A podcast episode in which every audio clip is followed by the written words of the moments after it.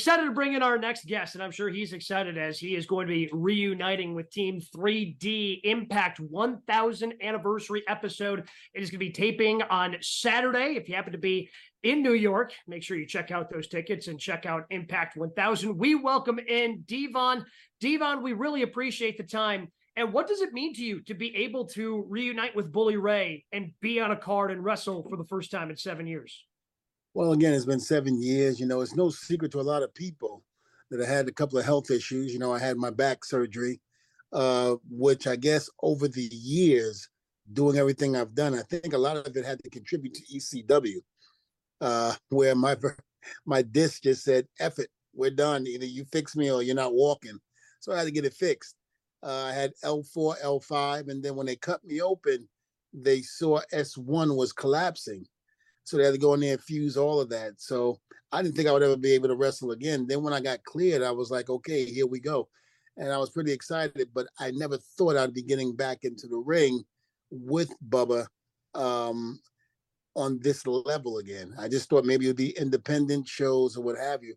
So when I found out that I was going to be on the 1000 episode, I went down to my wrestling school and uh, I just started bumping around and testing it out at first it was scary because I hadn't taken a bump in seven years. So it was kind of like taking a bump for the first time, like when I did, you know, when I first started my career. So I ain't gonna lie, it was probably the scariest uh, part of my life ever. Well, Devon, because you're feeling better, uh, I'm thinking it's time for another singles run. Just be a ground and pound dude. That's all. That's that's what D'Lo Brown goes, man. When I do indie shots now, I'm a ground and pounder. I don't do that high fly stuff. So another, listen, I don't do the high I don't do the high flying stuff either, except for the what's up, but I don't even do that no more. But I can tell you what, singles, ah, because when I get tired, I want to tag out. That's a veteran move right there. I can tag out if, if no one's only out there for me to tag. So no, I'll let D'Lo be D'Lo and let let him do singles. I'm good. Wrestle smarter, not harder. Wrestle That's smarter, right. not harder. Exactly.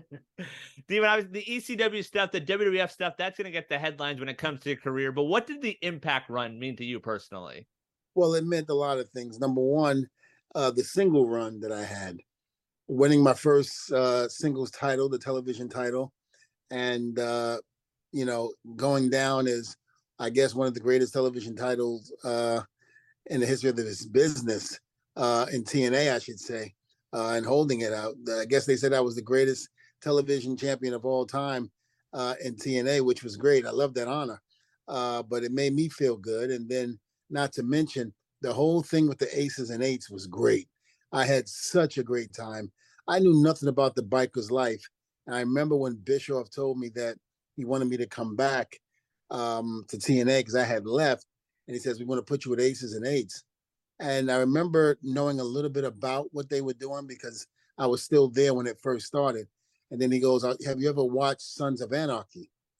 And I said, "No, not really." I said, "I really don't care for it." He goes, "Well, go watch it and try to, you know, get to know what bikers do." I think that's as close as you're going to get to a TV show that's going to be real life uh, about bikers. And sure enough, I fell in love with the show. Uh, I've watched every season over and over again. Got to really know what the club life was, the old ladies, the whole nine. I remember telling Bischoff, I said, "Listen, I don't ride a motorcycle. I'm number one. I'm scared to death. But if you want, have everybody else come in in a motorcycle and a Harley. I'll come in with a moped." he started laughing. He goes, "Devon, we can't do that." I was like, "Just think about." The the funny reaction that how comical that would be. I'm riding in a little putt putt. Meanwhile, they're riding with these, you know, big ass machines, and I'm coming in there, like I said, with a putt putt. And he was like, Devon, we'll think about it. It never happened. But I think me actually being able to do promos um, by myself, uh, actually leading uh, Aces and Eights for a little bit, uh, that really uh, gave me a boost of confidence and everything because the, the the singles run that I had in WWE, I thought it was great with the Reverend Devon gimmick. I thought it went fantastic, but there were certain powers to be within the company uh, that basically stopped it.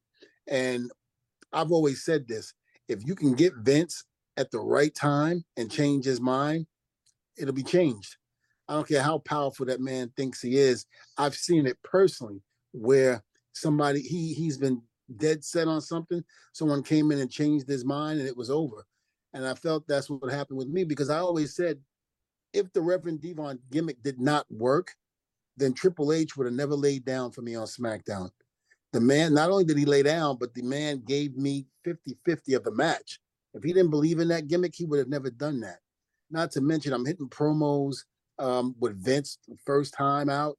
The people were reacting the whole nine. So it was definitely somebody in Vince's ear that stopped it, which is fine, okay, because TNA gave me the singles run with the aces and eights and the television title, and I had a, I had a blast with it, and I loved every bit of it when you take a look at you mentioned ECW uh, not that long ago, ECW still has an influence in today, and you see some of those other ECW guys. You know, uh, Rob Van Dam showing up on television not that long ago, even seeing the FTW Championship on television, just seeing the influence that ECW still has on wrestling today.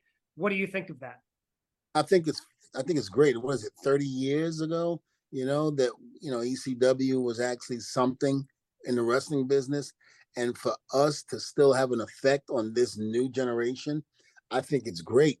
I think, you know, when I do autograph signings and things like that, even when I was in WWE, a lot of people were very, very, um, how do I say, they were extremely happy that they were able to watch ECW and see some of the things that we did in that company. Some people were disappointed because they didn't have the chance to see it. And by the time they got videotapes and things like that, it was like four months into the shows already. they were a little disappointed with that. But for those that were able to watch it and be there, it was something magical. I think it was best said in one of the slogans politically incorrect and damn proud of it. We were damn proud of what we were doing. It might not have been what you should have done in pro wrestling, but we were like Nirvana. Nirvana came in and blew out everything when they first hit the scene. Uh, grunge, I hated grunge. I was more of a metalhead. I was a huge Iron Maiden fan. I loved Dio, Megadeth, all of that growing up as a kid. And then all of a sudden, here comes Nirvana with, you know, was it Teen Spirit? I I freaking hated it. you know, it was gloomy. It was uh that Seattle type of um uh, demeanor. I hated it. So to me, we were like them. We came in and destroyed everything there was uh, about pro wrestling and started a new era you know, because no one can deny that ECW did not have an effect or help start the Attitude Era because things that they were doing during that time, they basically got from ECW. Devon, how much has it surprised you that Impact Wrestling's still going? Because it's been so up and down. They've had all the stars. They have a youth movement going now. What are your thoughts on Impact Wrestling and its longevity? I think it's great. I think the the new um as we say office had to come in and change things the old office wasn't working and even when the old office was in effect um i don't want to say any names but even though they was in effect you know to let other people influence your decision on how the company should be run when you were doing a great job without them proved that it was going it was going downhill you should have left it the way it was. Don't mess with it. And there would have never been a break in TNA. I always thought, and I think when we left TNA, we thought TNA was over. Had no idea that it was going to resurge and come back again. But I was damn proud to hear them come back because we all know that we cannot let Vince McMahon have the monopoly. Because if he did, we are all in trouble. You know, thank companies like ECW, um, sorry, um, AEW, and of course um, TNA.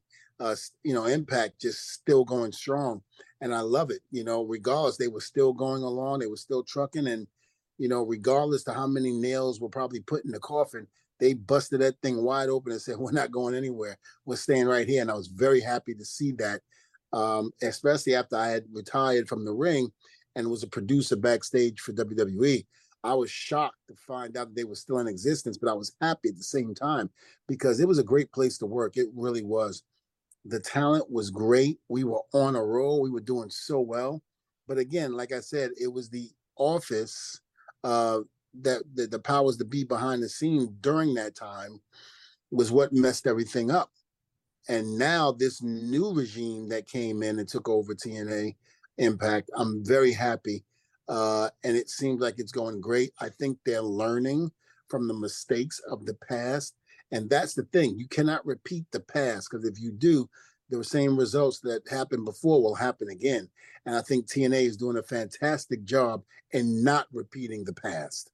As those non WWE companies, the Impact, the AEWs of the world, try to do their thing to be an alternative, what can they learn from your ECW days? What can they learn from that company and say, hey, this is something we can do to be successful long term? Well, listen to the veterans, number one, uh, because the veterans, the reason why they're veterans is because they had been somewhere before we, you know, we had even gotten there. We would, you know, we were listening to guys like Ravishing Rick Rude, Bam Bam Bigelow, Shane Douglas, who had been to WCW and WWE, you know, Tommy Wildfire Rich, uh, you know, uh, Tommy Rogers, Tracy Smothers, you know, the late great Tracy Smothers. Good God, with all that talent from the past coming in and helping us out, we were listening. We were hungry. We wanted it. When no one else gave us, us a shot, Paul Heyman and ECW did. And those veterans came in and knew it. They helped us out. We were at the building, say two hours prior to doors opening, and we were getting dressed, getting in the ring, and working out. You know, the day of the show, we're working out with the veterans. The veterans are teaching us what to do and what not to do. And it just shows that we were listening because look how successful ECW was. Not to mention, you're still talking about it 30 years later. How many wrestling companies 30, 40 years ago can still say they have a positive influence on what's going on today in this new generation? With what you guys did and Edge and Christian and Hardy Boys in WWE and the way it impacted tag team wrestling.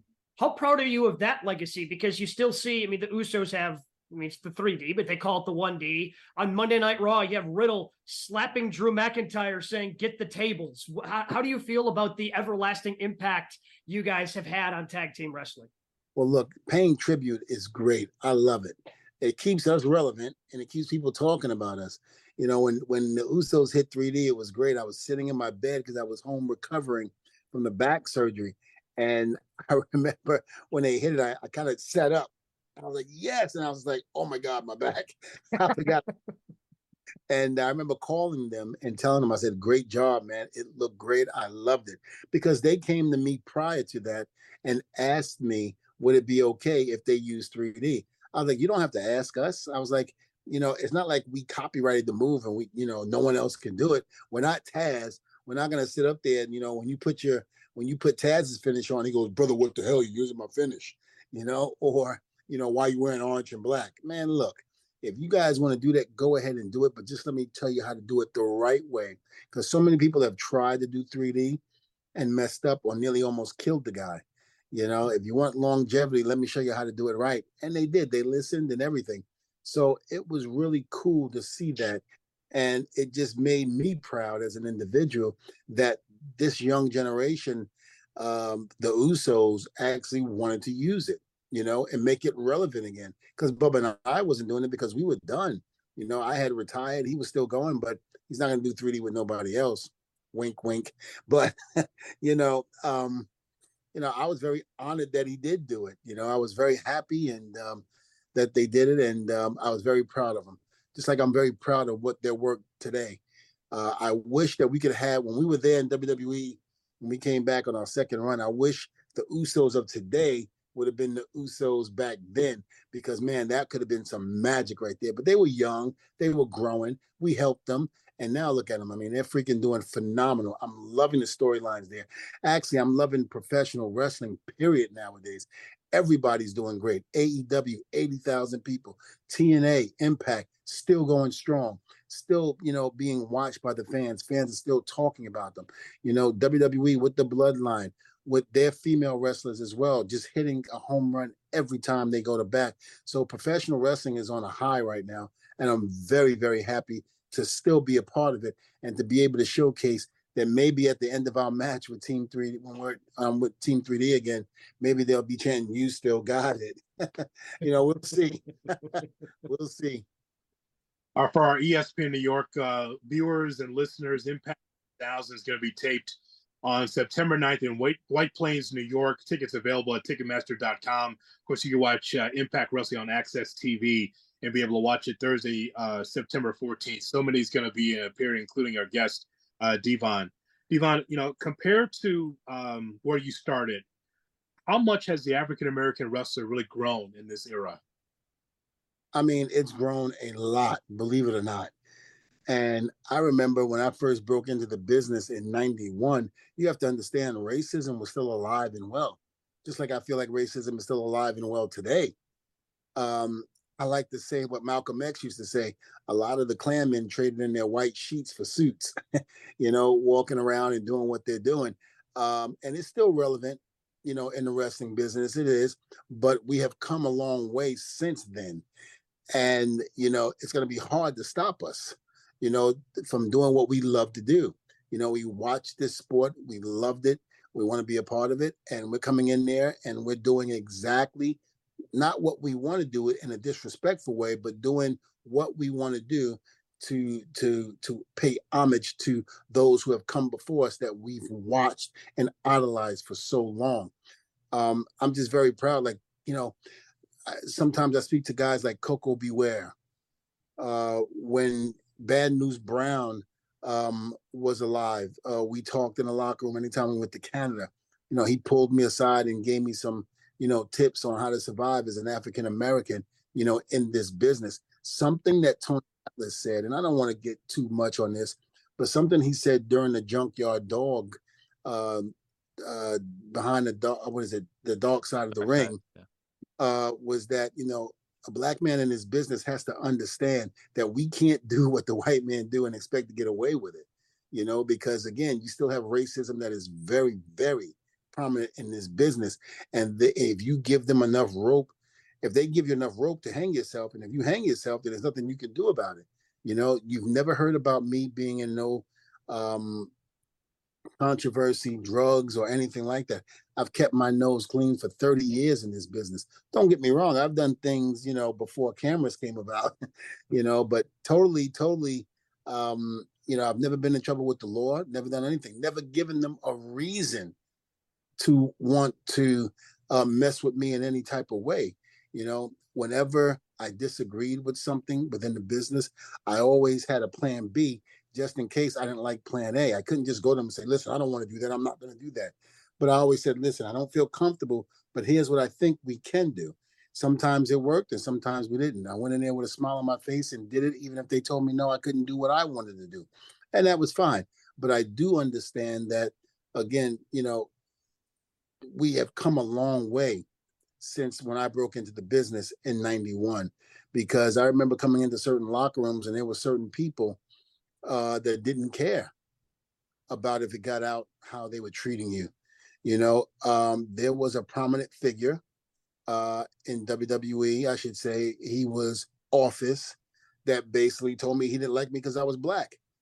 Two occasions he told me. Bubba was there on one of them, and Bubba was there on the second one, along with Paul Heyman and uh, Tommy Dreamer and Spike.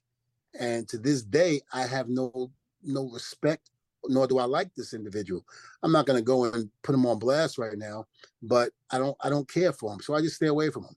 You know, I just know that, you know, um, we have come a long way. I'm not going to sit here and you know cry over something that might have happened, you know, ten years ago. I just move on and make the best of it. Look at my career. I have nothing to be sad about. I have nothing to have any remorse about. Bubba and I have become the greatest tag team. I'm not going to say of all time. I'm going to say of our era. We're the greatest tag team of our era because that's very disrespectful to say you're the greatest tag team of all time in my book when you've had, you know, tag teams like the Rock and Roll Express, the Midnight Express, Tully and Arn, uh, Dr. Death, Steve Williams, and Terry Bam Bam Gordy, the British Bulldogs, the Heart Foundation. I mean, list goes on and on.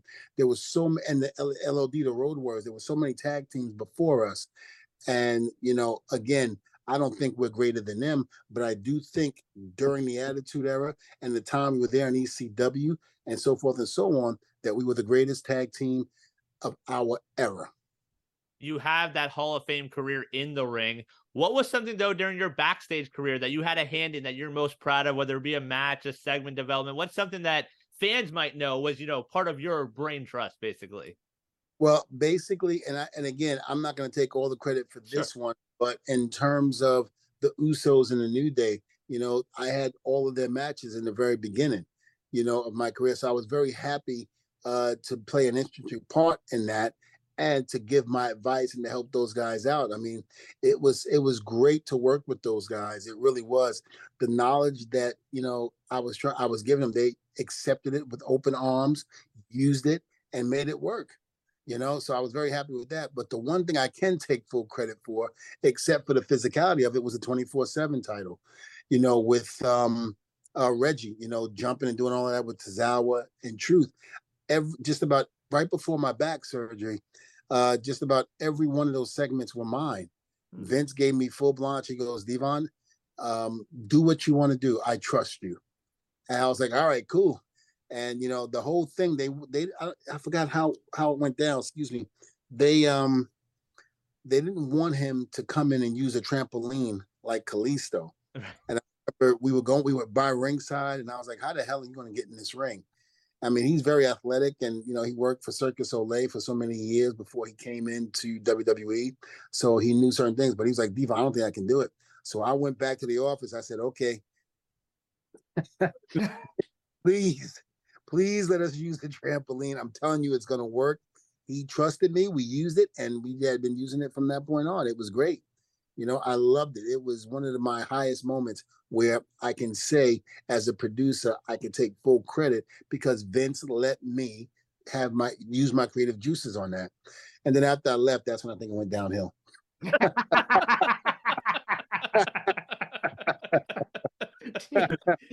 oh man, Devon, I, I I can't say enough. Thank you so much. We certainly appreciate the insights and you know, best of luck coming up on Saturday. If you're in New York, West, uh, yeah, check White it out. Plains. Impact White Plains, uh, and Blue- Impact One Thousand.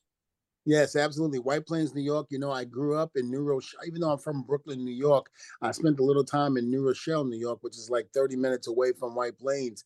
So it's like a bit of a homecoming for me, and I'm very excited for the 1,000 episode of uh, TNA Impact. I mean, so many great faces, and I'm going to see that I haven't seen in a long time. Awesome Kong, um, America's Most Wanted, Gail Kim. Uh, you know, so many, so many guys. D'Lo Brown uh, Shark Boy, who I owe an ass kicking to after what he did in that in that fish market street fight. um, and God, it's so many beer money.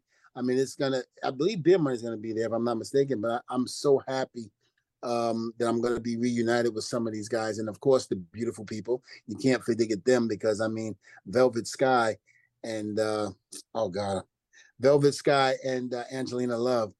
Don't tell her I did that. Uh, you know, we'll edit it out. It's fine. and that out. Yeah. You know, uh, I mean, just beautiful and great people. I loved working with them back then. It's going to be an honor to be able uh, to reconnect with those guys again. And there is a fan fest uh, that's going to be happening as well Saturday. Um, that earlier that day, from if I'm not mistaken, I'm looking from nine to eleven. Uh, so I'm excited about that. I'm excited about meeting the TNA fans and uh, Impact fans, I should say, and it's going to be happening again. So I can't wait. And if, like I always said, if you thought Chapter One was great, where do you get a load of Chapter Two? Me and Bubba going to tear it up. No doubt about it. Appreciate it. Best of luck to you and Team 3D coming up on Saturday in New York. Yes, sir. Thank you. Testify.